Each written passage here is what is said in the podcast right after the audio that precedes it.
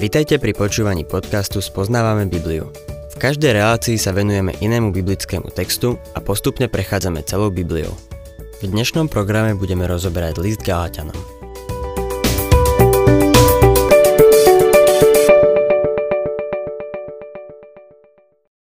Milí poslucháči, dnes sa dostávame k záveru listu Galatianom. Minulú reláciu sme zakončili v 11. verši, kde Pavol píše o svojom rukopise. V predchádzajúcej časti sa Pavol venoval praktickej stránke kresťanského života a tomu, čo znamená byť posvetený duchom. Videli sme, že dôležité na kresťanskom živote je to, aby sa dostal do každej sféry života.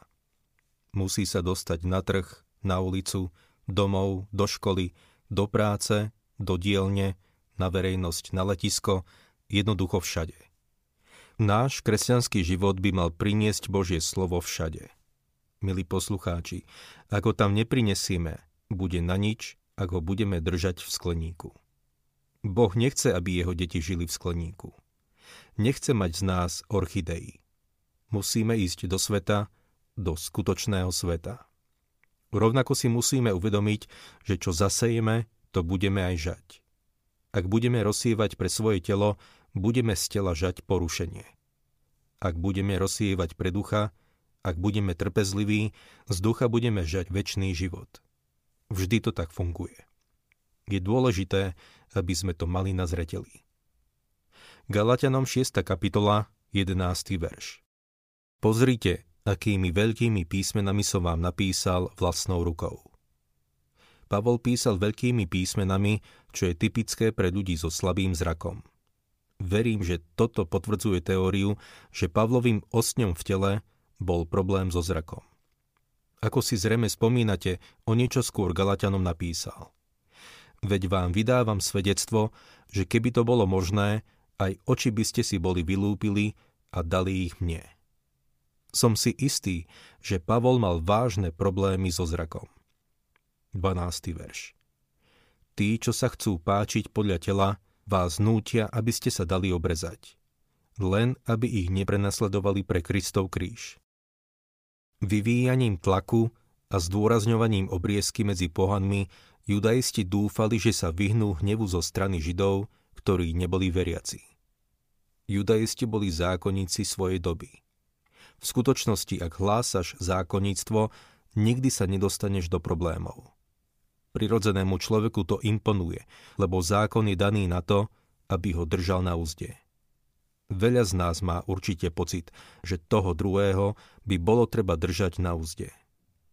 Nedávno som sa na rohu ulice rozprával s jedným mužom, keď v tom istý mládenec prefrčal cez kryžovatku 120 Tento muž chcel, aby toho mládenca chytili a dali do väzenia.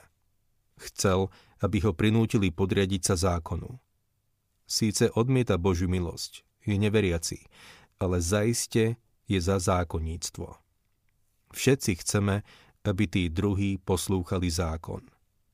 Úprimne povedané, páčia sa nám zákony, ktoré dokážeme plniť. Ako chlapec som sa na škole venoval skoku do výšky. Začali sme s výškou 106,5 cm. 122 cm som preskočil s ťažkosťami. Keď som teda trénoval, Vždy som si dal latku do výšky 122 cm. Väčšina ľudí rovnako narába so zákonníctvom. Chcú byť schopní odstrániť prekážku, ale nechcú, aby bola pre nich príliš vysoko. Zákonníctvo je populárne. Božia milosť nie. Ľudské srdce ju považuje za odpudivú. Je to pohoršenie kríža. Čítajme ďalej 13. verš veď ani sami obrezaní nezachovávajú zákon, ale chcú, aby ste sa dali obrezať a aby sa oni mohli vychvaľovať vaším telom. Keby sa judaistom podarilo prinútiť pohanov, aby sa dali obrezať, získali by uznanie za to, že ich priviedli pod zákon.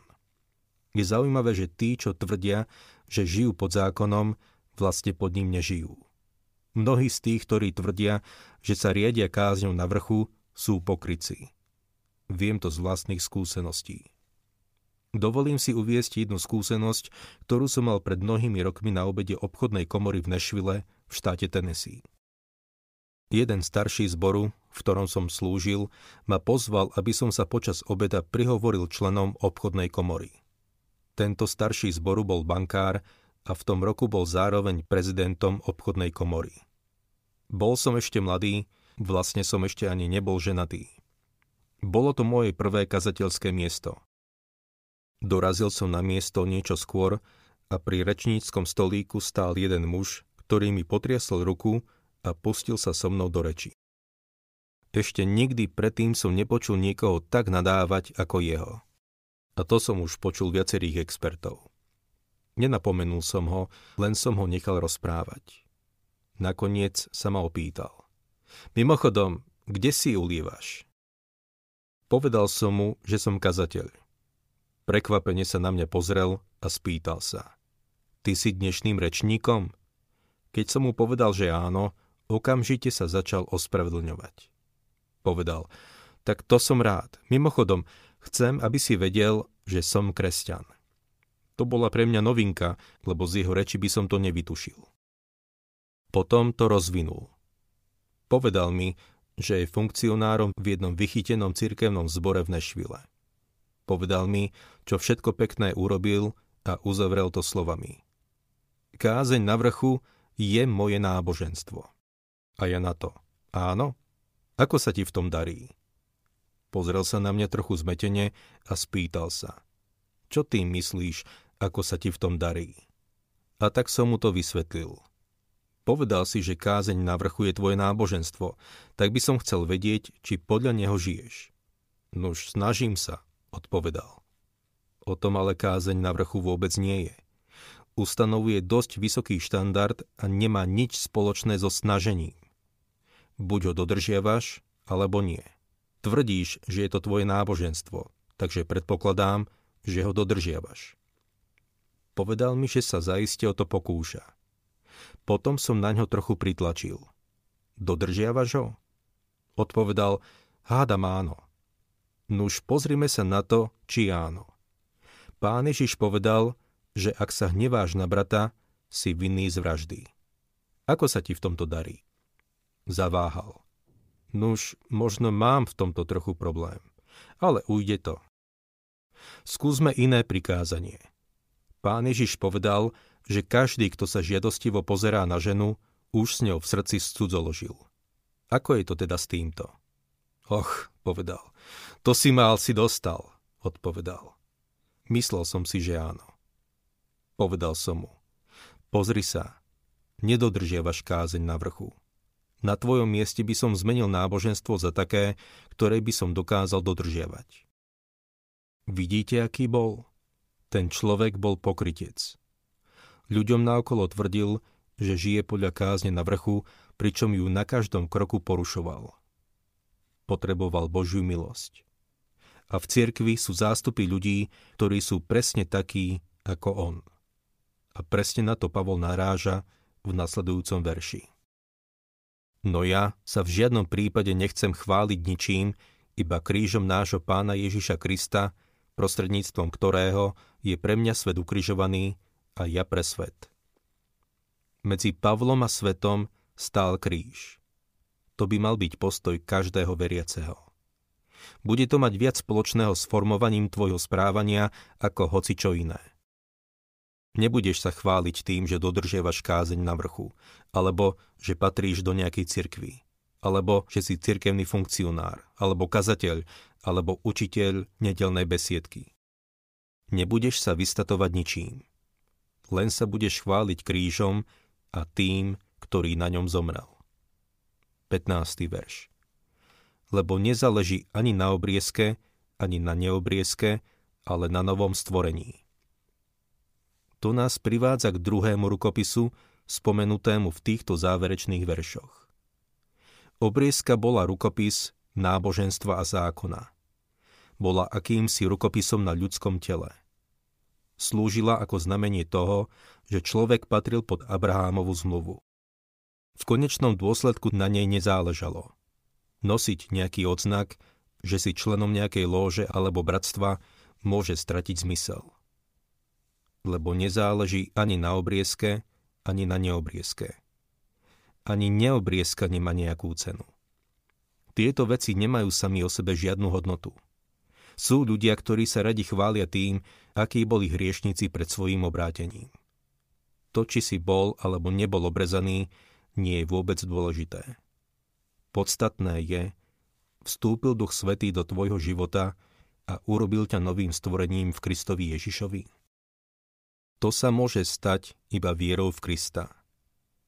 Pavol by sa nikdy nedostal do ťažkostí kvôli zákonníctvu, keby prezentoval evanílium ako jednu z možností, ako jedného z konkurentov v danej oblasti.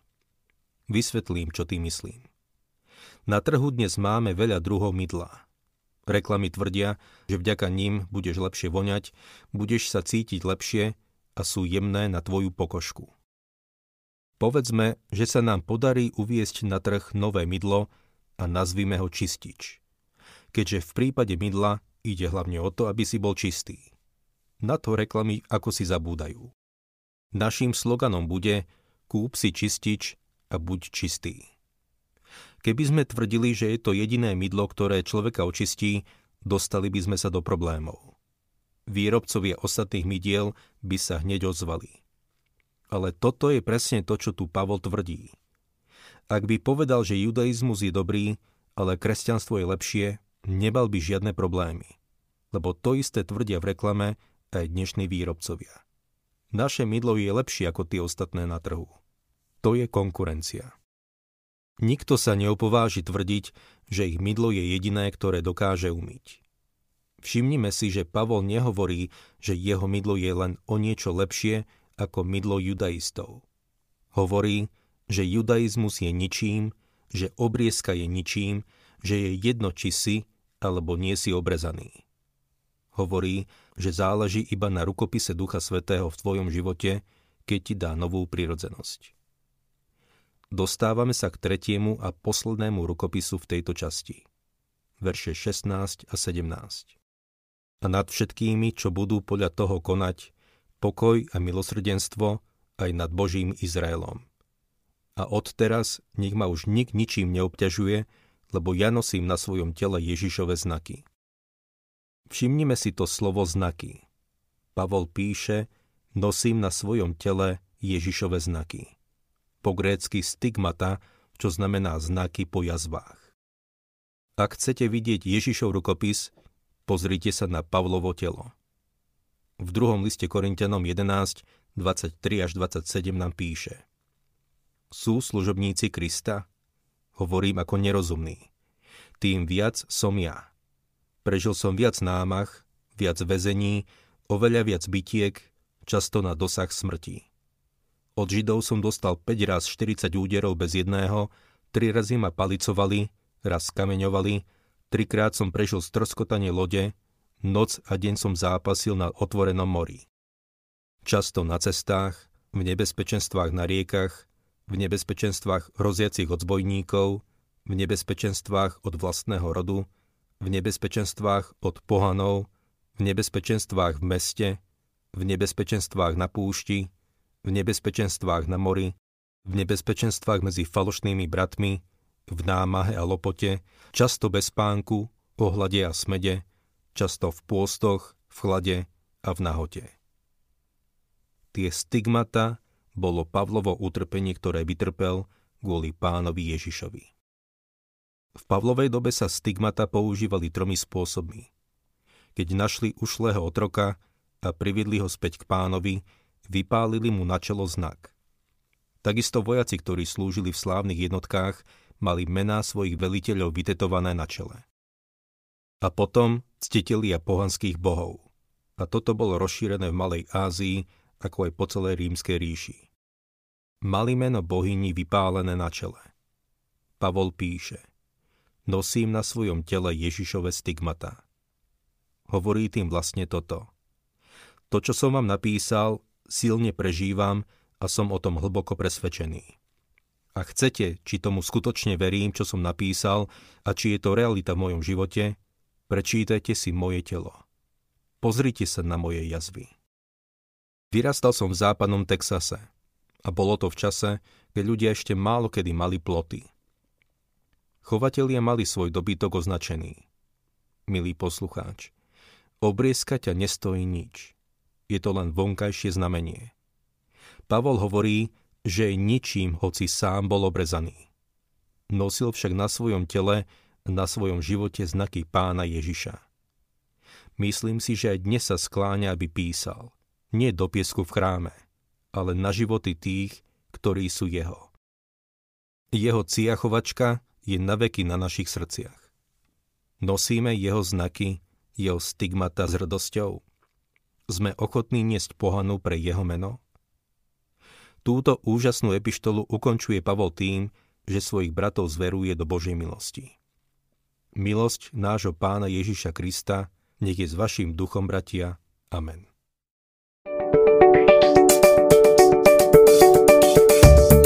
Ak sa vám páči program Spoznávame Bibliu, budeme radi, ak ho odporúčite svojim známym a dáte like, alebo nás začnete sledovať na facebookovej stránke Spoznávame Bibliu. A ak vás niečo oslovilo alebo zaujalo, napíšte nám cez Facebook alebo na adresu spoznávame.bibliu zavinač gmail.com.